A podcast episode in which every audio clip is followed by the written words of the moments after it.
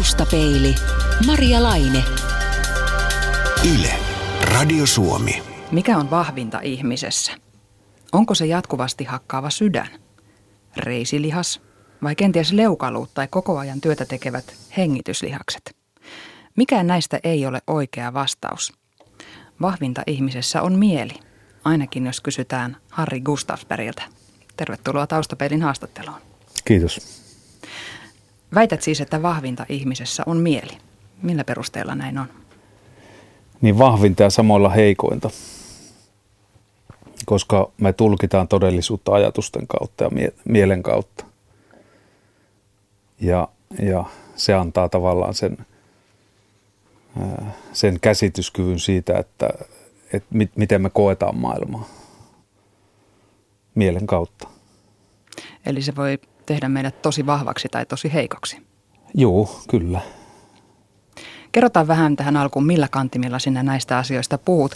Olet muun muassa komisario poliisiammattikorkeakoulussa, opiskelija Tampereen yliopistossa, tutkija, valmentaja, kirjailija ja sitten vielä pikantti eikä kovin pienikään lisää on se, että olet työskennellyt 25 vuotta poliisin valmiusyksikössä eli karhuryhmässä. Miten ja miksi sinä aikoinaan kiinnostuit mielenvoimasta? No kyllä se on lähtenyt ihan nuoresta pojasta asti. Minä aloitin nuorena poikana harrastaa karate- ja kamppailulajeja ja sieltä kautta tuli semmoinen tämmöinen eräänlainen viitekehys siihen, siihen mieleen ja, ja tavallaan sen yhdistämiseen kehoon.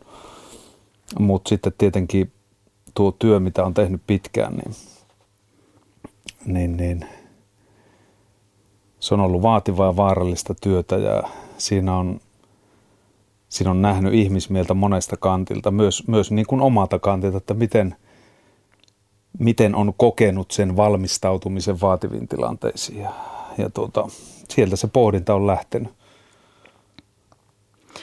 Sinua kun tässä nyt katsoo, niin ei voi välttyä ajattelemasta, että ihan fyysistäkin voimaa sinulla on varmaan riittämiin. Onko vahva psyyke silti tuossakin työssä vielä tärkeämpää? Tietenkin on, kyllä, kyllä. En, ennen kaikkea se vahva ja ehkä vielä tasapainoinen. Ja varmasti se mielenvoima näkyy sitten myös siinä karhuryhmän asiakaskunnassa.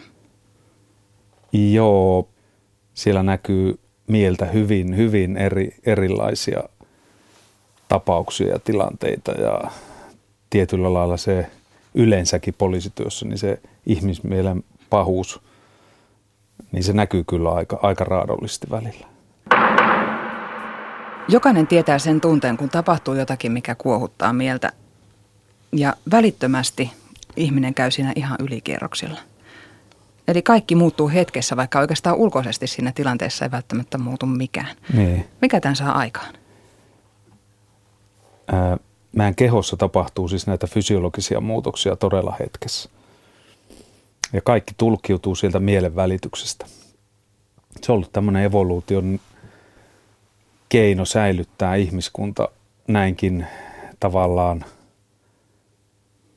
edistyksellisenä kuin me ihmiskunta tänä päivänä on. Se on, se on meidän vahvuus ja heikkous ollut. Mutta, mutta tota niin, meillä on siis kyky hyvin nopeasti muuttaa kehomielitilaa ja se on ollut meille eduksi, mutta se on myös meille voi olla haitaksi. Mikä tämä prosessi ihmisaivoissa sitten oikein on? Miksi se menee niin? No, en mä nyt ihan tarkoin tiedä, tiedä sitä prosessia, että, mutta, mutta, mutta siellä on pikkuaivot ja hypotalamus, joka puskee meihin erilaisia hormonia, välittäjäaineita ja saa sydämen sykkiin nopeasti ja, ja verenkierron toimii nopeasti ja se vapauttaa rasvoja kehoon ja, ja glukoosia ja, ja se tekee meistä semmoisen joko todella hyvän taistelijan tai pakenijan. Tai sitten yksi kolmas vaihtoehto, me jäädytään. Ja näitä ilmiöitähän voi tulla vaikka, jos sinä väittelet miehesi kanssa oikein voimakkaasti, niin tämä sama ilmiö voi ilmetä siinä. Ei se tarvi olla mikään hengenvaarallinen tilanne. Kaikki normaalit, terveet ihmiset, niin, niin tämä on, tämä on luonnollinen reaktio. Ja ja se tässä niin kuin mielenkiintoista on, että osataanko me käyttää hyödyksi näitä reaktioita vai ei. Onko stressi tavallaan tämmöinen energiaa tuova tekijä vai, vai, vai sitten hajottaako se meitä? Harri Kustasperä, olet sanonut, että ihminen on ainoa olento, joka pystyy stressaantumaan sohvalla. Niin, eihän koira sitä tee. Koirahan makaa, se on ihan onnellinen sohvalla. Onko tässä kyse siitä, että me emme osaa välttämättä nähdä sitä ulkoista tilannetta täysin neutraalisti, vaan, vaan oma mieli lisää siihen kaikenlaisia bonusmausteita, laatii potentiaalisia kauhuskenaarioita, että miten minä tästäkin selviän? Joo, tai, tai tota niin, öö, me mennään tunteiden tasolla johonkin esimerkiksi televisio-ohjelmaan sisään. Öö, jossain päin maailmaa on tapahtunut kauheuksia. Esimerkiksi tämä Ottavan ammuskelu, mikä oli. Niin jos sitä alkaa ajattelemaan tunteiden tasolla, niin totta kai se muuttaa. Sehän muuttaa nyt jo, jos alkaa ajattelemaan, niin tuota, se muuttaa meitä, kehoja mieltä. No voiko tunteita sitten hallita? Voi niitä säätää, totta kai. Niitä voi säätää, niitä voi opetella säätään siten, että ne on meille eduksi. Ihan kaikkiako tunteita? Koko lailla, joo. Jos, jos haluaa. Jos ei halua, niin ei voi mm. säätää. Jos niin ajatellaan tunneelämää yleisesti, pitääkö niitä aina hallita vai voiko vaan heittäytyä tunteeseen? Jos ajattelee vaikka jotakin ihanaa tunnetta, jos vaikka rakastuu, pitääkö sitä mm. sitten ruveta säätämään? Ei, ei, ei, ei eikä tarvitse säätää ollenkaan, ellei siinä ole halua. Mutta, mutta jos me tavallaan halutaan toimia esimerkiksi vaikeissa tilanteissa optimaalisesti, niin silloin tunteita pitää osata säätää. Silloin kaikkien ei voi reagoida tunteella. Muutoin, muutoin joku leikkaava kirurgi, niin mieti nyt, jos se leikkaa sinua ja se on kauheissa tunne reaktioissa, että miten sulle käy, niin eihän sitä tule mitään. Niin siis ääriesimerkki tästä varmaan on sokkitila. Sehän on semmoinen todellinen keskittymisen Joo. tila ja sokissa ihminen useimmiten toimii ihan uskomattoman loogisesti ja rationaalisesti, vaikka se ulkoinen tilanne voi olla todella kauhea. Joo. Onko tästä kyse sitten, kun puhutaan mielenhallinnasta ja keskittymisestä? Joo, varmaan osittain on. Sillä lailla osittain, että, että, että se tämän niin kuin valmennuksellinen puoli tähtäisi siihen, että, että me pystyttäisiin toimimaan vaativissa tilanteissa mahdollisimman rationaalisesti. Harri Gustasberg, sitten aloit lähestyä mielenvoimaa analyyttisemmin ja nyt olet kirjoittanut aiheesta kirjan mielenvalmentamisella optimaaliseen suoritukseen. Ja kirjoitustyö alkoi kertomasi mukaan kolme vuotta sitten ja nyt se on valmis. Mitä silloin kolme vuotta sitten tapahtui, kun päätit tällaisen ryhtyä? Mä aloitin silloin noin suurin piirtein samoihin aikaan opiskelemaan päällystötutkintoa poliisiammattikorkeakoulussa ja lähdin varsinaisesti tästä operatiivisesta työstä pois – ja silloin tuli tilaa ajatella sitä, että mitä sitä on tullut tehtyä ja miten minä olen valmistanut itseäni ja muita tämmöisiin asioihin. Ja se lähti ihan semmoista kirjoitelmasta, että alenpa vaan kirjoittelen asioita ylös. Kelaamaan läpi sitä, niin, että niin, mitä se on ollut kyllä. se työ. Joo, siitä se lähti. Nyt kirja on sitten valmis. Mikä Nyt sen tärkein valmis. viesti on? Sen ehkä tärkein viesti on semmoisen vallan ja vastuun ymmärtäminen siitä, että me todellakin pystytään vaikuttamaan itse meidän kehomielitilaan, me pystytään vaikuttamaan meidän ajatuksiin, meidän tunteisiin, jos me halutaan sitä, jos me löydetään siihen hyvä syy.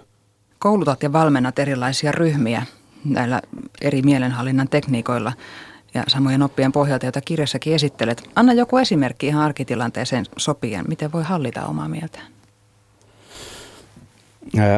se on semmoinen taito ja prosessi, kun esimerkiksi jos sinä haluat lisää voimaa kroppaas, niin sulle pitää ekan opettaa tekniikka, että miten sinä nostelet painoja ja sitten, sitten sinun kanssa tehdään ohjelma, että, että kuinka usein ja montako kertaa ja, ja sitten sinä alat sen tekemään. Eli tavallaan kysymys on tehtävästä, minkä sinä löydät itsessäsi se va- valmentajahan ei tee mitään sinun puolesta. Se ei nosta painoja, eikä se juokse sinun puolesta, eikä se ajattele sinun puolesta. Vaan kysymys on prosessista ja yleensä pitkäaikaista prosessista ja taidosta, minkä, minkä pystyy oppimaan, jos haluaa. Anna vähän konkretiaa, mistä semmoinen lähtee liikkeelle? Arvoja. Jos vaikka valmentaisit minua johonkin henkistä, mikä, mikä, voisi olla, mikä voisi olla semmoinen, mihin sinä haluaisit tai tarvisit? tämmöistä mielen hevosvoimaa. Mm, no, no mä itseäni kyllä pidän henkisesti aika vahvana, mutta jos mä vaikka haluaisin lisätä kärsivällisyyttä joidenkin isojen elämänratkaisujen suhteen, semmoisten asioiden suhteen, jotka ei tapahdu hetkessä, Joo. mutta ole vähän kärsimätön, Joo. Niin, niin miten mä voisin oppia semmoista lujuutta ja että mä ottaisin odottaa ja, ja miettiä asioita sen sijaan, että toimisin spontaanisti tunteella? Tuota, mehän lähettäisiin keskustelemaan sinun arvoista. Ja tavallaan sinun tehtävä olisi kirkastaa itsellesi omat elämän arvot. Kaikkihan lähtee niistä.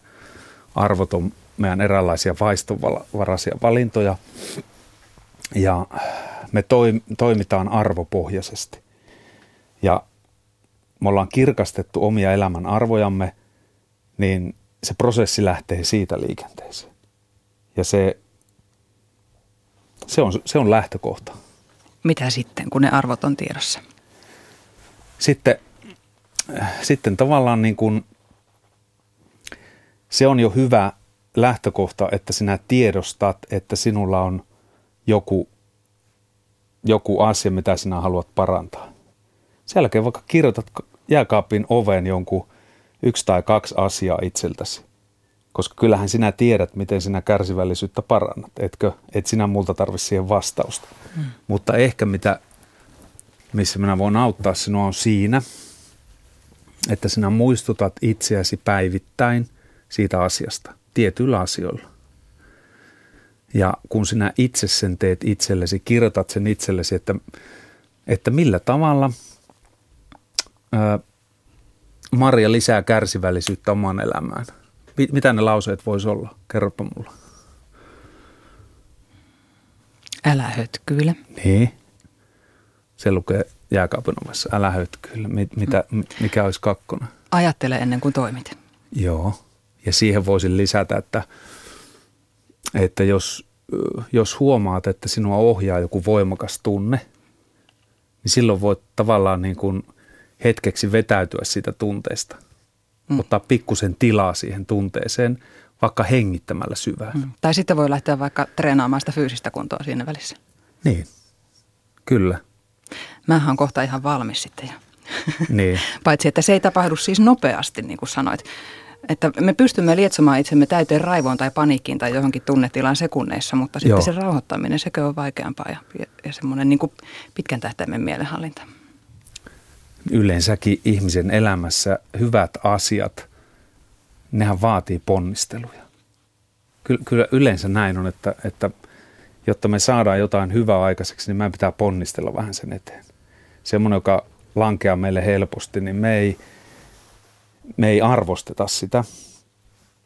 Ja siksi toiseksi meidän aivot toimii sillä lailla, että ne kerää ja tallentaa ja poimii negatiivisia viestiä hyvin paljon tehokkaammin kuin positiivisia meidän pitää itseämme opettaa tämmöiseen rakentavaan ja positiiviseen ajatteluun. Eli kyse ei olekaan pelkästään mielenhallinnasta, vaan itsetuntemuksen lisäämisestä ja, ja semmoisesta pitkäkestoisesta motivaatiosta ja omista tavoitteista. Kyllä. Ja tämä, tämä ei ole mikään semmoinen, semmoinen quick fix kikka, että naps, naps, naps ja sinä olet mieleltäsi vahva ei, ei, minun mielestä semmoista ei ole olemassakaan, vaan se on, se on pitkäaikainen prosessi, mikä ihminen täytyy itselleen sisäistää. Entä sitten kun sanotaan, että jotkut ihmiset ovat henkisesti vahvoja tai, tai ovat jotenkin... Joo. Niin tuleeko se sitten joillekin ihan luonnosta Tulee. ja toiset tarvitsevat Tulee. enemmän harjoitusta? Tulee. Onko se persoonakysymys? Se varmaan on osittain persoonakysymys, mutta sinähän tunnet myös ihmisiä, mitkä on fyysisestikin luonnostaan vahvoja. Mm. Tai fyysisesti niillä on vaikka hirveän hyvä hapenottokyky. Niin Helpompi ihan, treenata maratonilla joo, Joo, kyllä. Että ne on rakenteeltaan semmoisia, että eihän minä pysty juoksemaan mitään maratona. Minähän viikon sairaalassa tämmöisellä kropalla. Mutta, tota, mutta sa- sama on mielen puolelta. On olemassa ihmisiä, jotka on luontaisesti – ne analysoi ja, ja, tota, ja pohtii asiaa. Just tulin eduskunnasta Tolvasen Karin jutuilta ja Kari kertoi omaa tapaansa, miten hän on niin kuin käsitellyt tämmöisiä jännittäviä asioita ja, Ja sehän on hyvin sama tämmöinen prosessi, mutta niin kuin Kari sanoi, että se on ollut tiedostamatonta. Eihän ole sillä lailla tiedostanut, että minkälaisia vaiheita siinä käydään läpi. Että Onko tästä jotenkin kiinni myös siitä, minkälaisia kokemuksia elämässä on, mistä kaikesta on joutunut selviytymään? Joo, varmaan, varmaan. Itse, minun mielestä itse vaikea kokemus ei välttämättä vielä tuo sitä viisautta, vaan se, että me pohditaan se asia, että mitä on tapahtunut ja, ja ollaanko me opittu siitä, niin se on se juttu.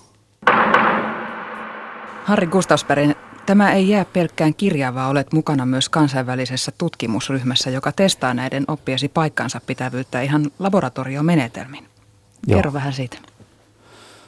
Mä olin tota, viime syksynä poliisipsykologian tämmöisessä eurooppalaisessa seminaarissa kertomassa tästä menetelmästä.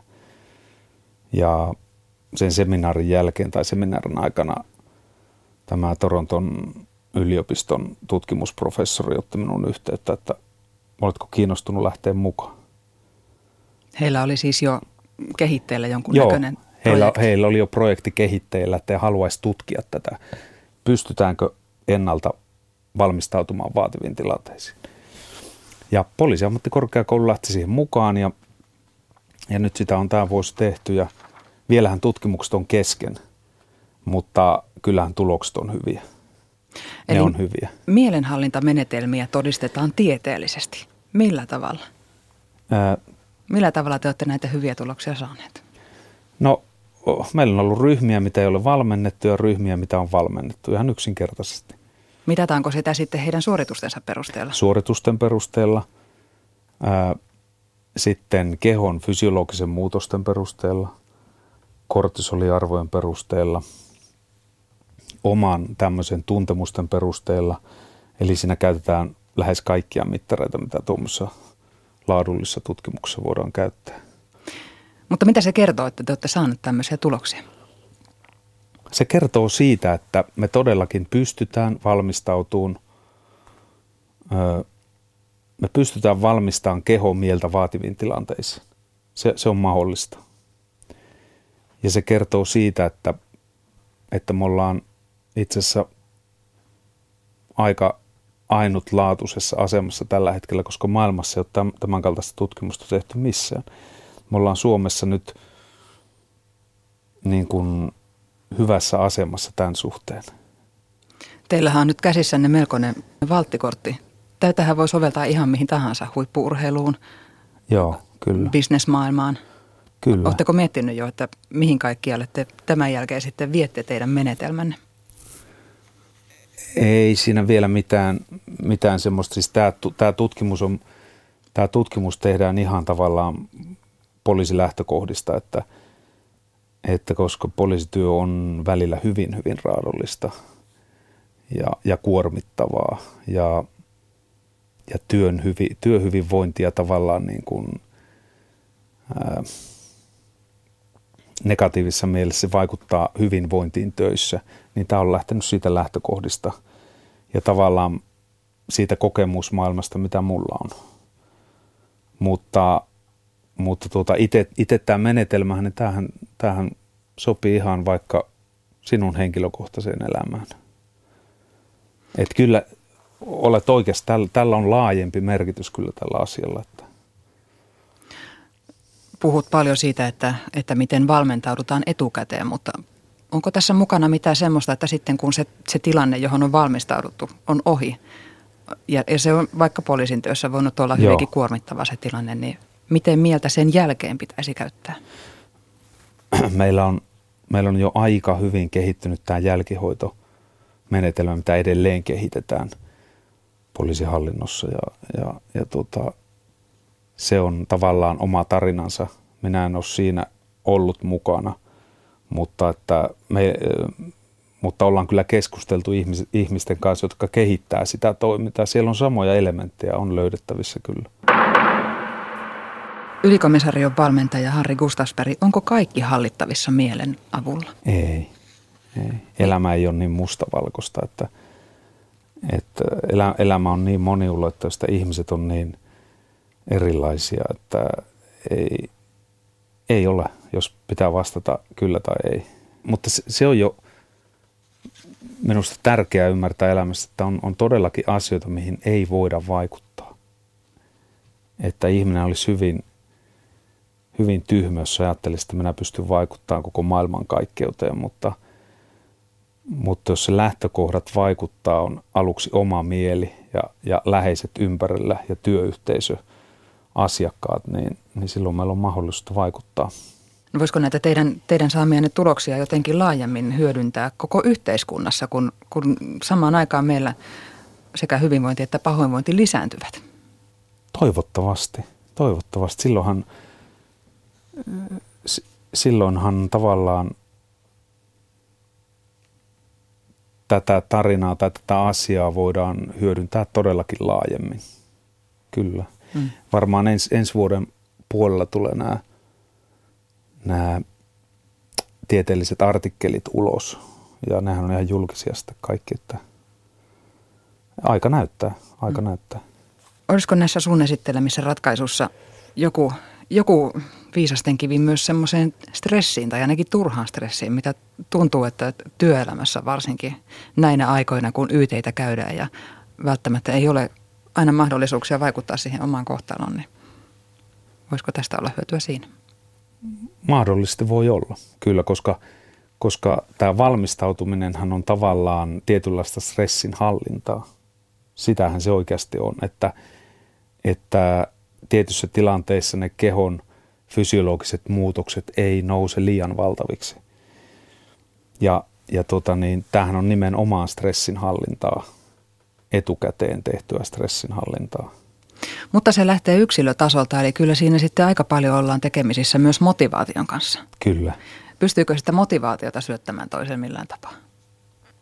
Ää, missä mielessä syöttämään? Sillä lailla, että, että kun se kuitenkin lähtee itsestä ja omasta halusta kehittyä, niin kun on kuitenkin olemassa ihmisiä, jotka eivät niin kiinnostuneita olemaan joo, itsensä joo. kehittämisestä. Eihän kaikki niin esimerkiksi harrasta urheiluakaan. Joo, joo, aivan. Niin ootko sä miettinyt sitä, että, että miten voisi herättää ihmiset laajemmin miettimään sitä omia motivaatioita ja tavoitteita? Niin, tuo tuo on itse asiassa varmaan tosi merkityksellinen kysymys, jos mietitään yhteiskunnan pahoinvointia tai hyvinvointia. Tuohon olisi varmaan merkittävin kysymys. Ja jos siihen pystyisi antaa vastauksen, niin, niin tota, se voisi auttaa monia ihmisiä. En tiedä, en tiedä suoraan sanottuna, mutta, mutta tota niin, esimerkiksi kirjan kirjoittaminen on yksi tapa. Minä päätin kirjoittaa kirjan ja avata, avata tämän oman katsantokannan ja se on yksi tapa. Minkälaisia ihan konkreettisia neuvoja sieltä kirjasta löytyy sitten niille, jotka sitä lukevat? Avaa vähän jotakin esimerkkejä. No esimerkiksi miten meidän ajattelu toimii. Miten meidän ajattelu toimii silloin, kun me ollaan stressaatuneita. Miten tämmöiset negatiiviset ajatuskierteet, miten ne syntyy ja miten me pystytään mahdollisesti niitä huomioimaan ja, ja jopa säätään niin, että me saataisiin ne ajatukset tasapainoon ja, ja tämmöistä läsnäoloa, keskittymiskykyä. Ää, että kun me ollaan tässä hetkessä, niin me todellakin ollaan tässä hetkessä. Etkä sinäkään ajattele seuraavaa nauhoitusta ja seuraavaa vierasta, vaan olet nyt tässä hetkessä. Hmm. Niin tämmöisiä hyvin yksinkertaisia asioita. Että. Se taitaa muuten olla aika yleinen pulma meillä ihmisillä, että me joko vellotaan menneisyydessä tai sitten ahdistutaan tulevasta. Niin. Se on, se on ihmisyyden kasvamisen suurimpia ongelmia, se, että me, me ollaan sidoksissa tunteiden tasolla siihen menneisyyteen ja yleensä negatiivisessa mielessä, eikö vaan? Mm. Muistetaan sit, kaikki ne epäonnistumiset. Joo, joo, kyllä. Ja, tai sitten murehditaan jotain tulevaisuudessa, mitä ei, me ei edes tiedetä, onko se todellisuutta. Ja periaatteessa me istutaan nyt tässä näin. Ja... Mutta ihminen ei kuitenkaan ole mikään kone. Kyllähän meillä kuitenkin se tunneelämä siinä on, eikä sitä nyt joka hetkessä voi hallita. Ni, niin mi, mille tarkkuudella sinä säätäisit sen, että mikä olisi semmoinen hyvä ää, määrä sitä mielenhallintaa arjessa? Vähän vaikeasti aseteltu kysymys. Me ei todellakaan olla koneita. Onhan se joskus ihan hienoa, antaa mennä vaan. Sen joo, joo, ehdottomasti, ehdottomasti. Ja, Ja tavallaan niin kuin tästä puhuu yleensäkin, että mielen valmentaminen, niin, niin monesti tulee kysymyksiä, että onko se tunteettomuutta. Ei todellakaan ole, päinvastoin. Mutta, mutta me opitaan erottaan omassa elämässä, että koska ne tunteet niin kuin edesauttaa meidän elämää ja koska niistä on haitaksi. Si- siitä on kysymys, että ei, eikä semmoista kone, konemaisesta harjoittelusta, että me tehdään jotakin asioita. Ja... Onko se vähän niin, kuin niin, että sitä voisi vaikka miettiä joskus, että silloinkin mulla meni niin hyvin se juttu ja, ja mulla oli semmoinen olo silloin, niin asettaa itseänsä vähän niin kuin semmoiseen tilaan, kun on taas uusi haaste tulossa. Joo, kyllä. Teemu Selänen muuten tästä, sehän on vähän mielikuva, mitä sinä äsken kuvasi Tekolle. Mm. Teemu Selänen puhuu Arto Nyberissä tästä, että hän, hän on käynyt kaikki pelinsä – läpi pelin jälkeen mielikuvana, mitä meni oikein, mitä meni väärin. Tämähän on nimenomaan mielen harjoittamista. Käydä ne asiat, se voi olla peli tai se voi olla joku elämäntilanne, mikä tahansa elämäntilanne, mikä me käydään mielikuvassa läpi, että hetkinen, miten minä suhtaudun tähän, miten minä tein tässä, minkälainen vuorovaikutus oli, ja tavallaan analysoida se mielikuvien kautta, jolloin me ollaan tehty se asia toiseen kertaan. Ja sitten jos me käytetään mielikuvia vielä ennen, sinä tiedät, että sulla on joku tärkeä tapahtuma tulossa ja sinä käyt sen mielikuvissa sen asian etukäteen läpi. Käyt vaikka sen oman tunnetilan, että milloin Maria on parhaimmillaan. Mä muuten avaudutaan nyt tässä sen verran, Joo. että mä ihan spontaanisti yleensä teenkin näin. Joo, Kyllä, kyllä. Mutta mä en tietoisesti kuitenkaan valmenna joo. itseäni mihinkään, mutta se on vaan tapa valmistautua. Niin, valmennathan sinä. Mm. Ehkä jo, sitten joo. Joo, joo, kyllä. Mm. Jos sinä käyt sen mielikuvassa läpi, mm. niin sitähän se on. Eihän se sen kummempaa ole. Silloinhan me valmistetaan itseämme siihen tulevaan, mutta, mutta rakentavasti ja positiivisesti. Harri Gustasväri, mikä sinulle itsellesi on ollut suurin hyöty siitä, kun olet tämän kaiken oivaltanut? Semmoinen, jos yhdellä sanalla sanoo, niin hyväksyminen. Minkä hyväksyminen? Minä osaan hyväksyä asiat niin kuin ne on tänä päivänä. Ja tämä pätee kaikki elämänalueisiin? No ei aina tietenkään, mutta, mutta sanotaanko, että suuressa mittakaavassa. Hmm. Tyytyväinen ihminen on siis lopputulos. Kyllä, kyllä. Taustapeili. Yle, Radio Suomi.